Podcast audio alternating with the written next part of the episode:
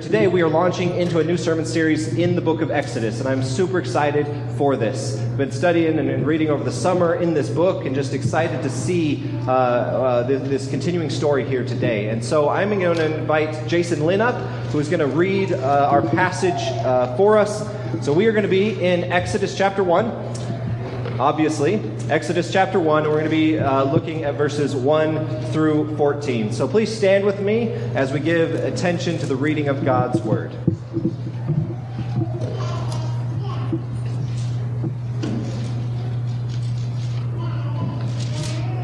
Exodus chapter 1. These are the names of the sons of Israel who came to Egypt with Jacob, each with his household Reuben, Simeon, Levi, and Judah, Issachar, Zebulun, and Benjamin, Dan and Naphtali, Gad and Asher, all the descendants of Jacob were 70 persons. Joseph was already in Egypt. Then Joseph died, and all his brothers, and all that generation. But the good people of Israel were fruitful and increased greatly. They multiplied and grew exceedingly strong, so that the land was filled with them. Now there arose a new king over Egypt who did not know Joseph. And he said to his people, Behold, the people of Israel are too many and too mighty for us. Come, let us deal shrewdly with them, lest they multiply. And if war breaks out, they join our enemies and fight against us and escape from the land.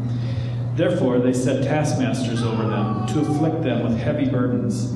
They built for Pharaoh store cities, Pithom and Ramses but the more they were oppressed, the more they multiplied, and the more they spread abroad. And the Egyptians were in dread of the people of Israel. So they ruthlessly made the people of Israel work as slaves, and made their lives bitter with hard service in mortar and brick, and in all kinds of work in the field. In all their work, they ruthlessly made them work as slaves. Thank you, Jason. Would you all pray with me as we approach God's Word together. God, you are holy, you are perfect, you are just, you are mighty. And all of these attributes of you we see revealed to us in your Word. And as we begin to step into this book that was written so long ago, I pray that it would be a season for us as a people to reflect on your faithfulness, your absolute power, that nothing can stand against you. I pray that you would impress upon our hearts our need of redemption. And I pray that as we, as we trace the history of, of the children of Israel through slavery in Egypt to a time of wandering in the wilderness, to standing before your presence at Mount Sinai the establishment of your tabernacle in which you would dwell with your people. I pray that all of these things would, would point us to the true realities that we find ultimately fulfilled in Jesus. So I pray that you would be with us in this. Let your spirit move in our hearts, in our minds. Let us know you more. Let us love you deeper. And let us be a people who recognize how much we've been loved by our Creator. And so we commit this time and this series into your hands. Do with it as you please. Let your word go forth and accomplish its purposes. And we know that it will not return empty. And so we love you, Father. We cry out to you in dependence upon you alone. It's in the name of our Savior Jesus that we pray. Amen. You guys can be seated.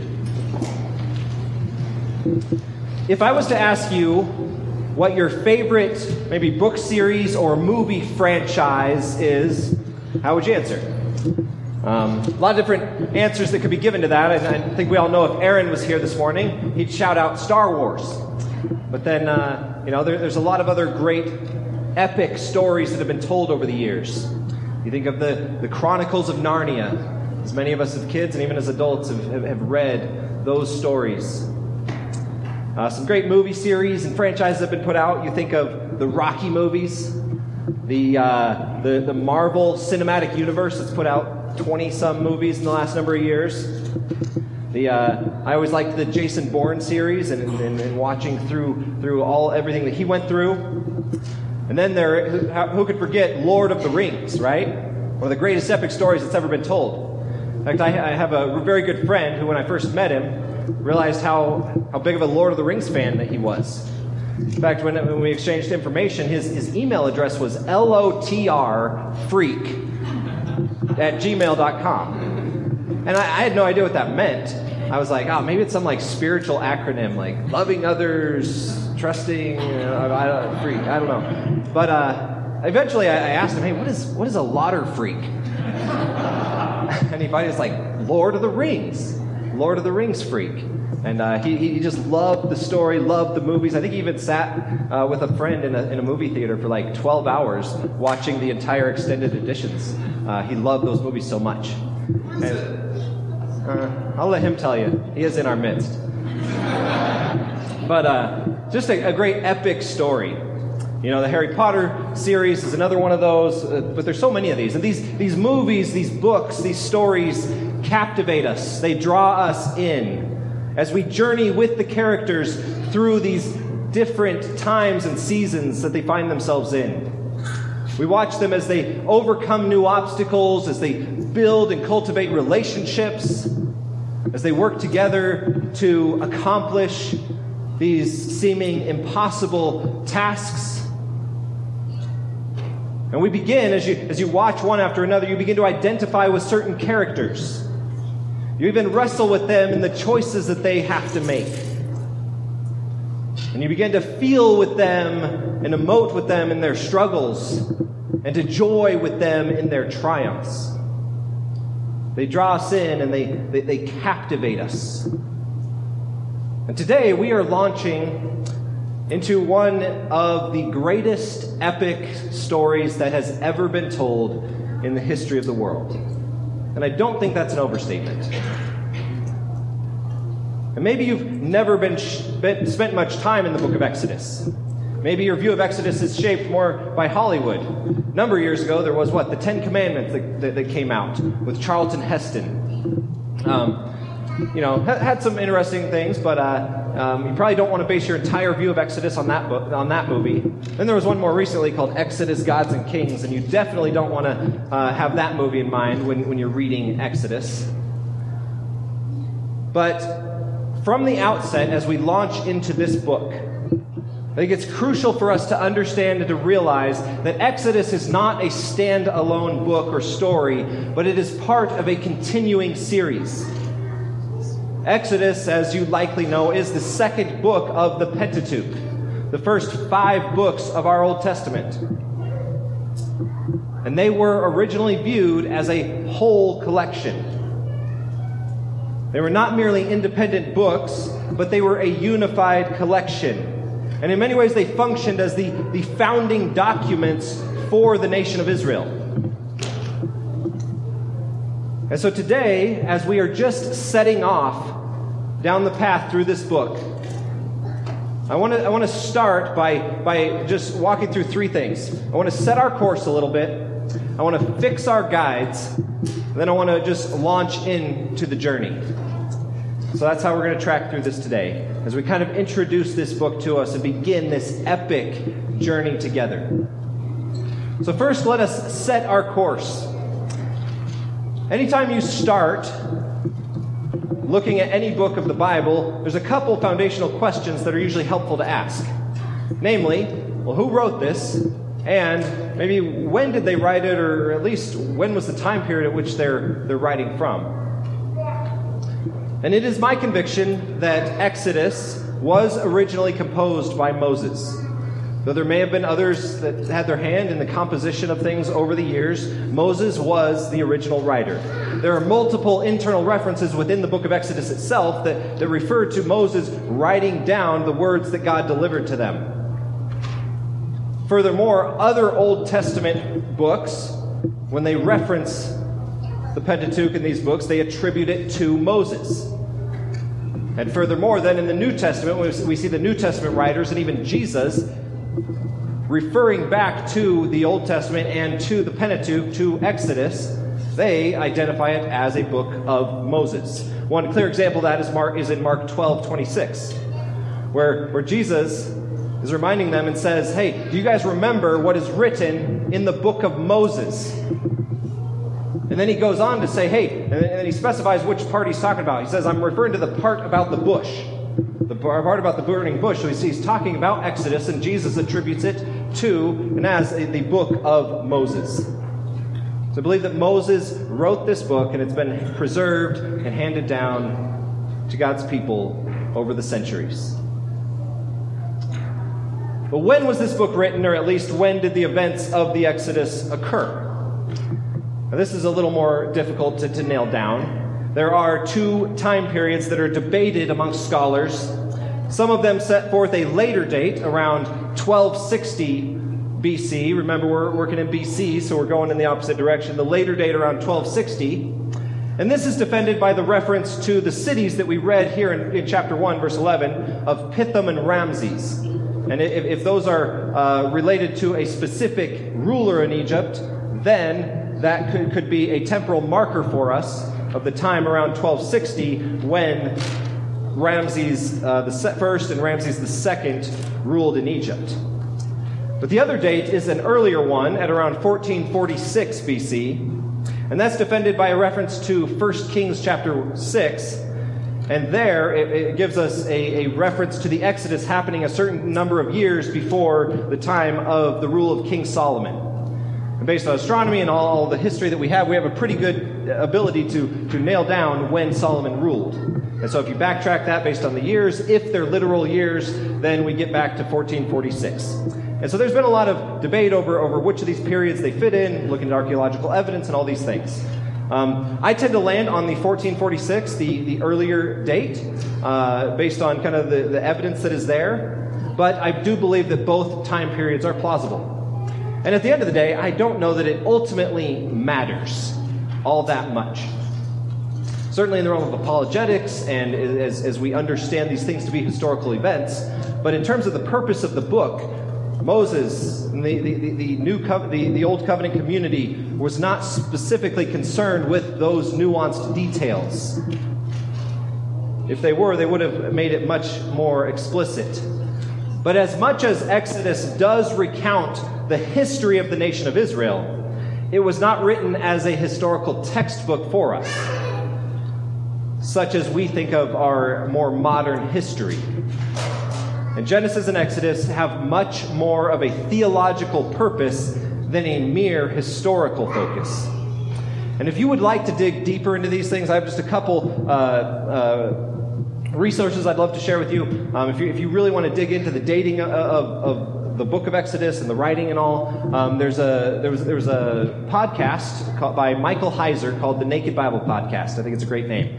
So uh, Michael Heiser, Naked Bible, he actually is doing a series. He did a series through the Book of Exodus, and he deals in detail. If you want to get into kind of the nerdy, real in-depth uh, wrestle through this. And there was also a documentary that was put out a few years back um, called "Patterns of Evidence: Exodus." And I don't think it's a slam dunk in terms of everything it sets forth, but it does set forth kind of a plausible argument based on archaeological evidence and everything that's found really intriguing. Can at least introduce you to kind of the, the what's going on within uh, kind of the background of Exodus and the things that historians historians and archaeologists have been wrestling with for a lot of years.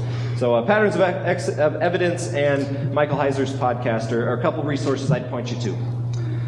But as we, as we look at this book, it has 40 chapters, and we could say that it kind of divides into two halves. Chapters 1 through 18 reveal to us kind of and, and speak of the Exodus and ultimately the time in the wilderness and then chapters 19 through 40 land at the events of Mount Sinai, specifically the giving of the law and the uh, instructions for the creation of the tabernacle. So they're kind of the two main divisions of the book. But as I've been kind of gi- giving some background information here, you may be sitting there asking the question why Exodus? There are a lot of things happening right now in our world that seem more important, right? Why are we going to spend weeks and weeks studying a book that I just told you is over 3,000 years old? Maybe if you're a Bible nerd, this stuff is interesting to you. Like when were Pithom and Ramses built? Was this a person or a place? And you know, is there an anachronism in the in the in the naming of it here? But for most of us, you may be sitting there saying, "Isn't this stuff just kind of irrelevant?" After all, we're a lot closer to the New Testament and the, the, the things that were there. It, it, seems a lot easier to understand. It seems like uh, just a lot more practical for us. So, so why don't we just kind of stick there? You know, we're in the midst of some crazy times in our world, so, so why don't we address some of these other issues like, you know, fear and anxiety amidst a pandemic or issues of, you know, of, of, racism and social justice. And, and surely there are more pressing topics than us spending weeks and weeks in this ancient Jewish text. And maybe that's how you feel this morning. And if that's you, I just want to encourage you with the words that Jesus and Paul gave to us. In Luke chapter 24, after Jesus' resurrection, he encountered these two disciples on the road to Emmaus. And as he talked with them, they were, they were trying to figure out what just happened. And ultimately, Jesus kind of reveals himself to them. And then it tells us that this is what Jesus did. It says that Jesus, beginning with Moses and all the prophets, he interpreted to them in all the scriptures the things concerning himself. He said, All this stuff that Moses wrote actually has to do with me. And then he said to them, These are my words that I spoke to you while I was with you, that everything written about me in the law of Moses and in the prophets must be fulfilled. And he opened their minds to understand the scriptures, namely the whole of the Old Testament, even the book of Exodus. And Paul wrote to us in 1 Corinthians 10, and he said, Hey, I, I don't want you to be unaware, brothers and he said this that our fathers were all under the cloud, they passed through the sea, all were baptized into Moses, all ate the same spiritual food, drank the same spiritual drink. They drank from the spiritual rock that followed him, and that rock was Christ. Paul is just unpacking the events of the Exodus. And then this is what he says about it. He says, Now these things took place as examples for us, that we might not desire evil as they did. And these things happened to them as an example, but they were written down, they were recorded, they were preserved for our instruction, on whom the end of the age has come. So Exodus was actually given and written for us today. If we want to know how to live in the end of the age, then we would do well to look back to God's work in his people in the book of Exodus. In Romans 15, Paul again says, For whatever was written in former days was written for our instruction, that through endurance and through the encouragement of the scriptures we might have hope.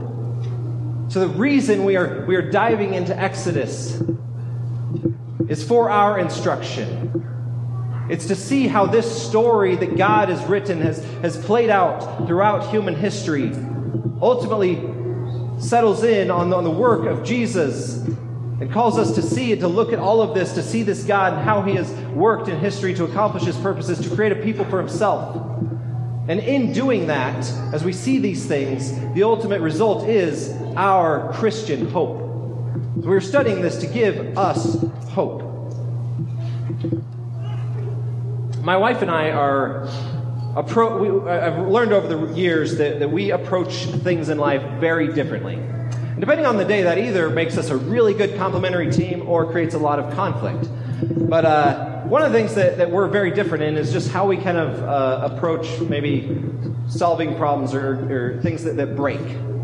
And uh, I am very much, for some reason, like I, I want to figure it out. I want to understand how it how it works and, and the, the intricacies of it and, and, and, and how to how to how to fix it.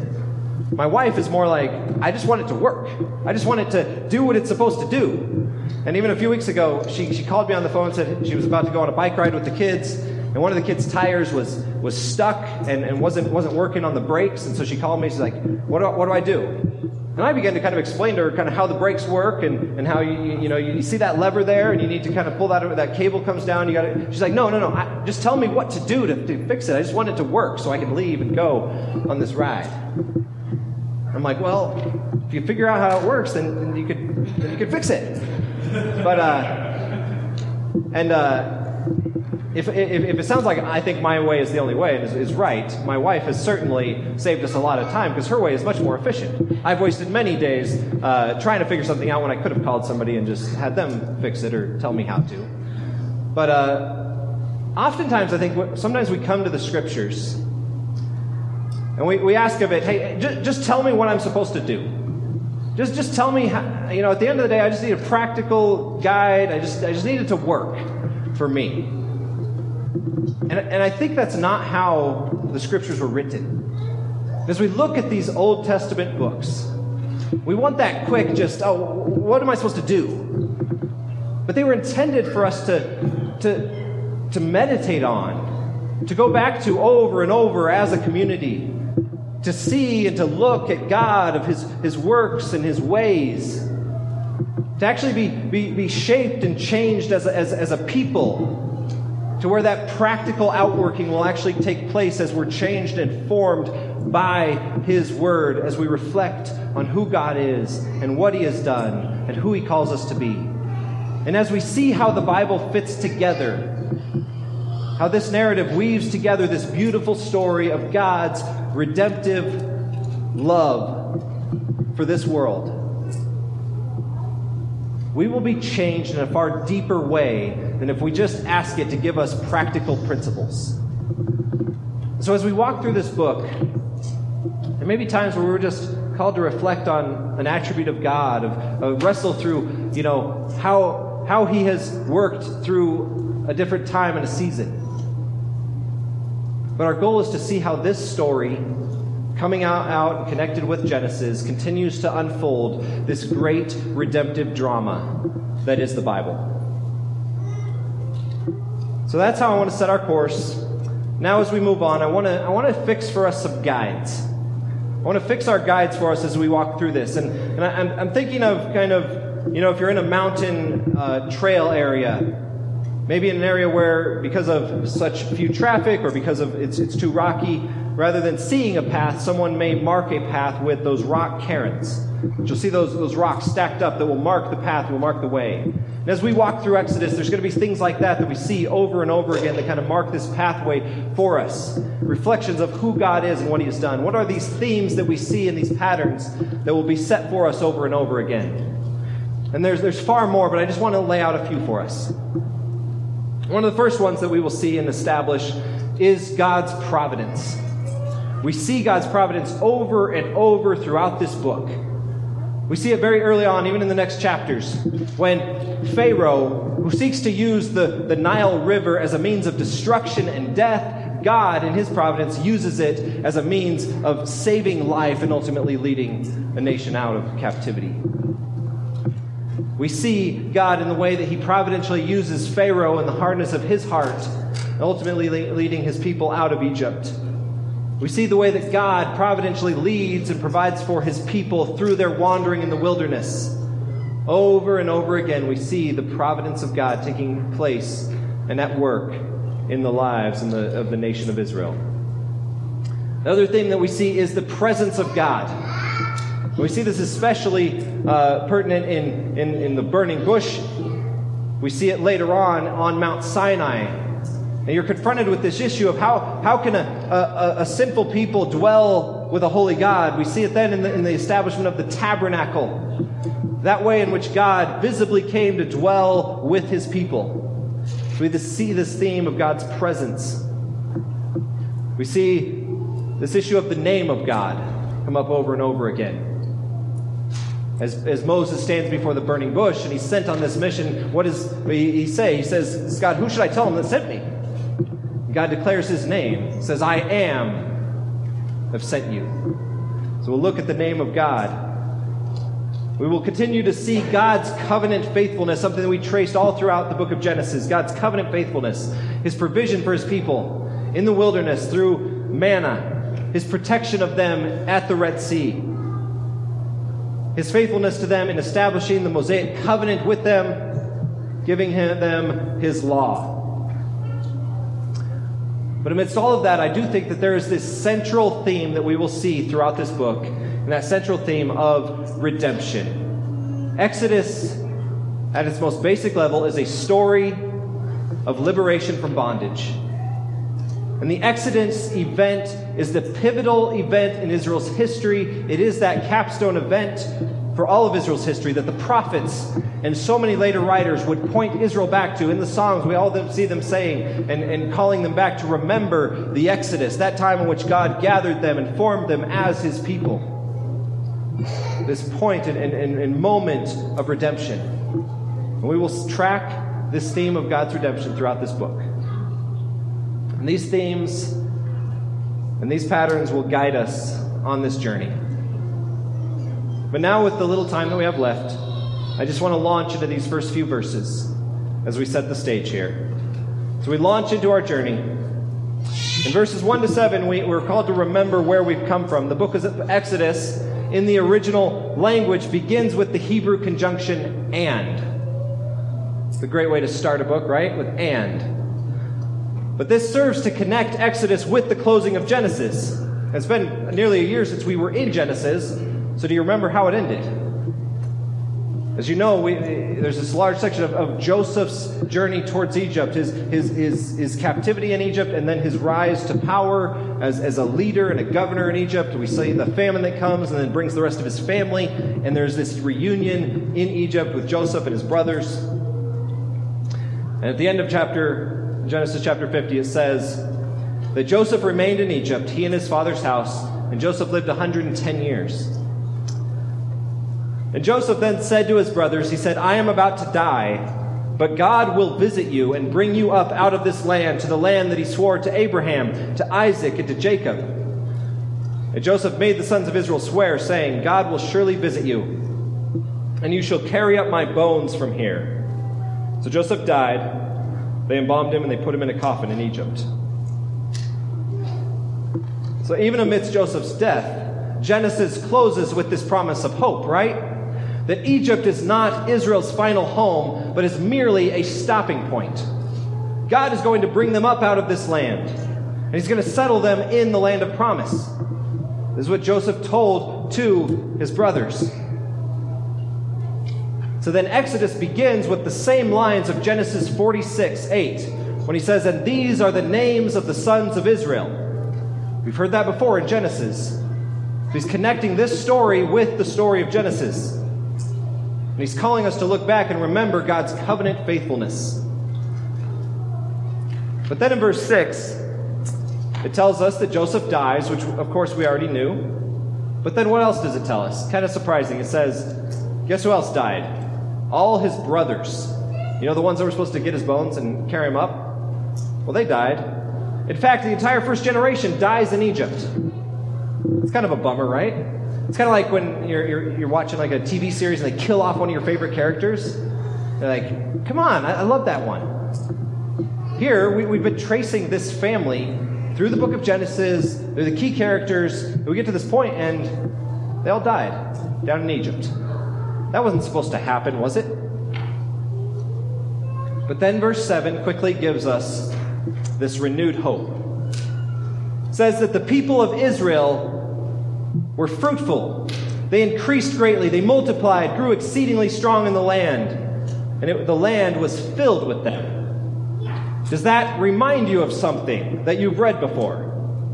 Right? It should take you back to Genesis chapter 1, the original creation mandate, as these newly formed image bearers were, called to, to go forth, to, to multiply, and to fill the earth, to be the very reflection of God in this world. And here in Exodus, we're getting a glimpse that, that God is still on a mission to do that. They grew and they multiplied. It should take us back to, to Genesis 12, even, where God said that He would bring forth from Abraham a great nation.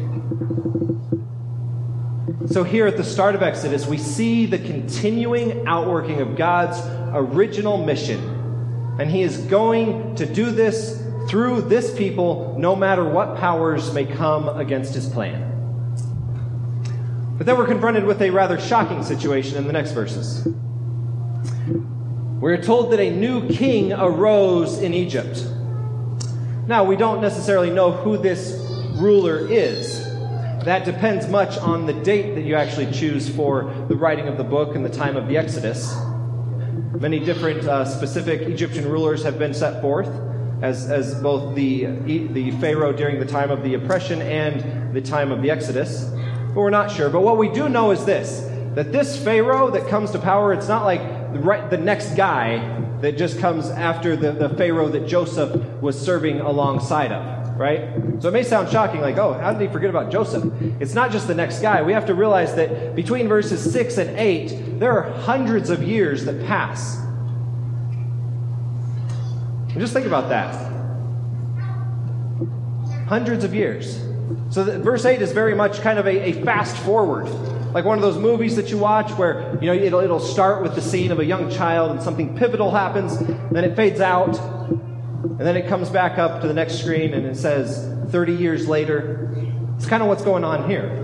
As they have died off and now this, this new king comes this has been hundreds of years of time that has passed in the establishment and the growth of, of the nation in egypt. But this new king, it says, did not know Joseph, meaning that the positive relationship between the Egyptians and the Israelites from Joseph's time of governing had slowly faded out of memory. And so this new ruler sees this increasing number of foreigners and he has some concerns. He sees them as a potential threat to his rule and to the stability of Egypt. And so he develops a political strategy to keep the Israelites from gaining power, from potentially allying with, their, with Egypt's enemies, and even, even leaving the land. He wants to keep Israel under his thumb and use them for his, as his labor force. And so he enslaves the nation and forces them to work under the harsh rule of this tyrant. They set the Israelites to the task of making bricks, common in the, in the, in the Egyptian area, are these bricks made of, of clay mixed with, with uh, straw. They're baked in the sun. They, they, they form very hard, long lasting building materials.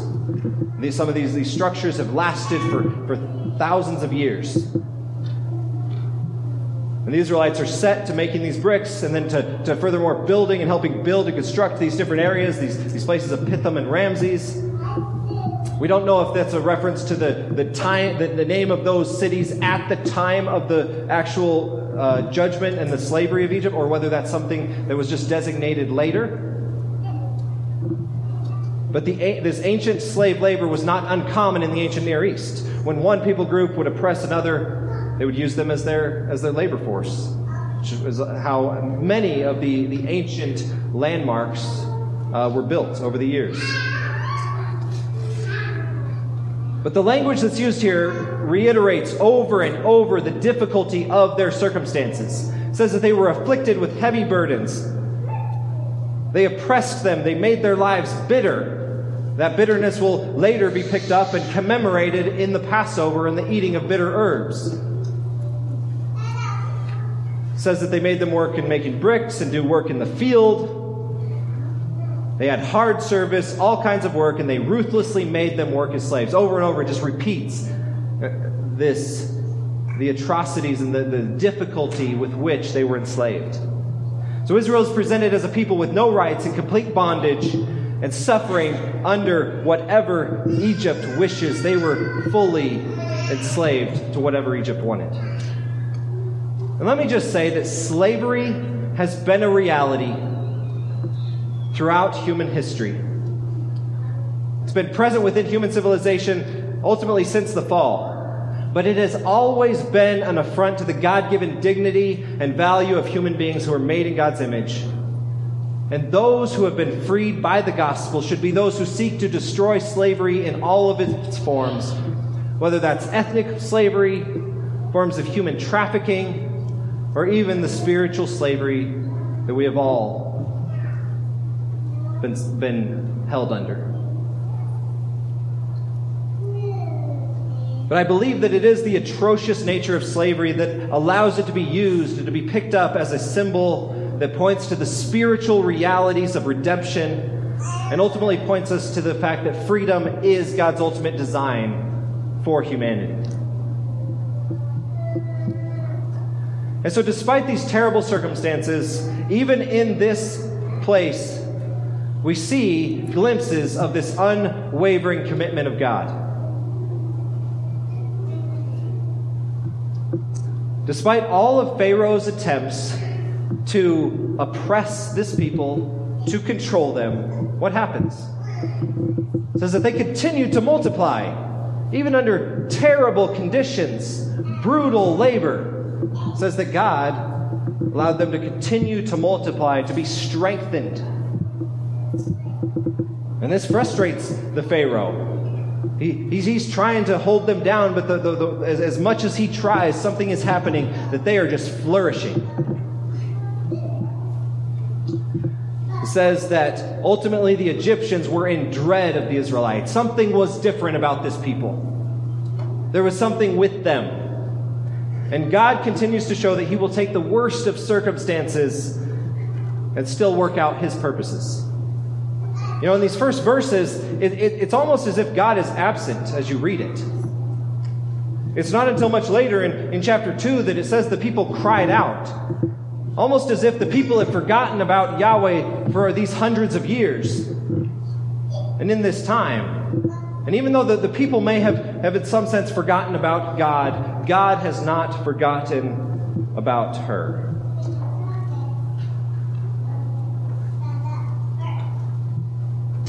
So, as we kind of wrap things up here at just this introduction place, and we see the nation of Israel in this terrible condition, this condition of slavery, we need to remember what God had told to Abraham way back in Genesis. This is what he said. In Genesis 15, he said to Abraham, Know for certain that your offspring will be sojourners in a land that is not theirs, will be servants there. They will be afflicted for 400 years, but I will bring judgment on the nation that they serve, and afterward they shall come out with great possessions. This promise of God still stands, and we're going to see that in the coming chapters. This slavery did not surprise God. It has been part of his providential plan to bring about the redemption of his people and to display his glory to the world. And God is firmly committed to his covenant promises, and we will see this in the unfolding chapters. And that should give us hope and confidence no matter the times that we may find ourselves living in. So, as we walk through this book, let me just encourage you with something. Let us remember that this book is first and foremost a story about God and about his mission of redemption. But it is also a narrative that we see ourselves in.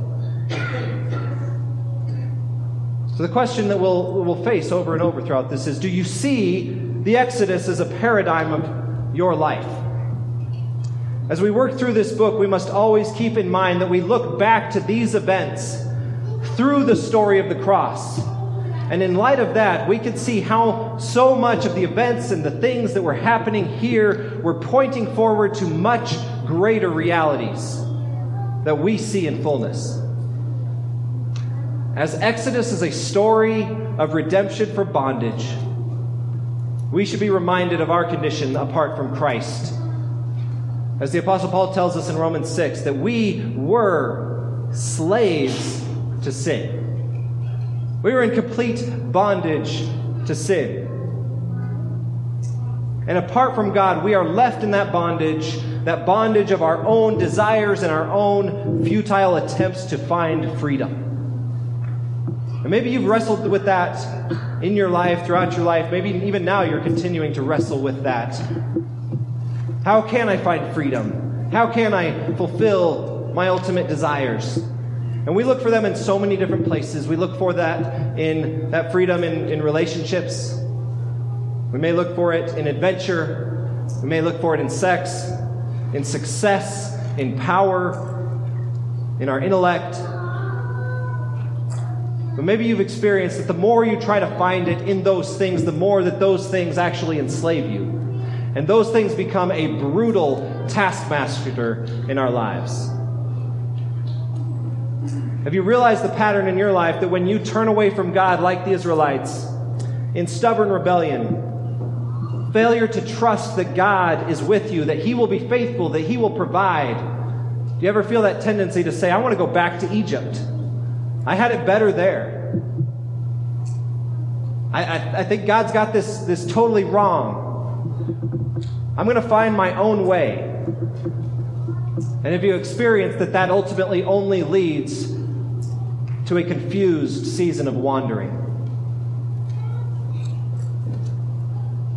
When we fail to fear God, to turn and then we turn towards other idols, and we set up other things in our lives as things to worship, we realize that it will only lead to death and destruction. Have you seen that pattern in your life? And have you turned to the one that can only truly deliver you?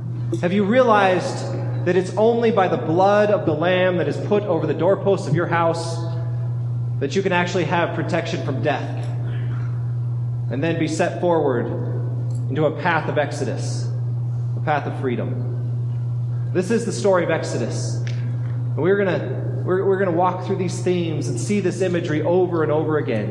And I hope it continually comes back to reveal to us that the story of Israel, as we look back through Jesus, is ultimately the story of what God has done in Christ to redeem a people for himself. And we can see ourselves in all these patterns. And it's only as we look to Jesus, that faithful Lamb, that ultimately can give us victory over sin, freedom from bondage, and a life of freedom in following and serving and loving the good rule and reign of Yahweh.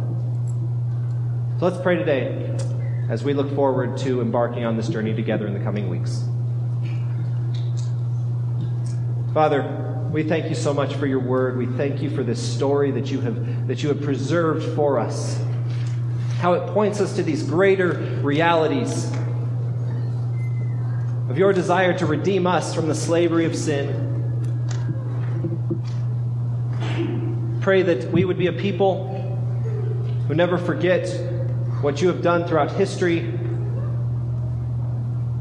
That we would not merely just look for practical wisdom, but that we would look to be changed by it, to see the God who loves us, who, is, who has been running after us from the beginning. So let us be a people who have been brought into relationship with you, who have been freed from sin, and now are actually slaves to righteousness. So guide us in this journey. Let your word change us, let it shape us, and ultimately let your name go forth uh, into this world, into our hearts, and into our community. It's in the great name of our Savior that I pray. Amen.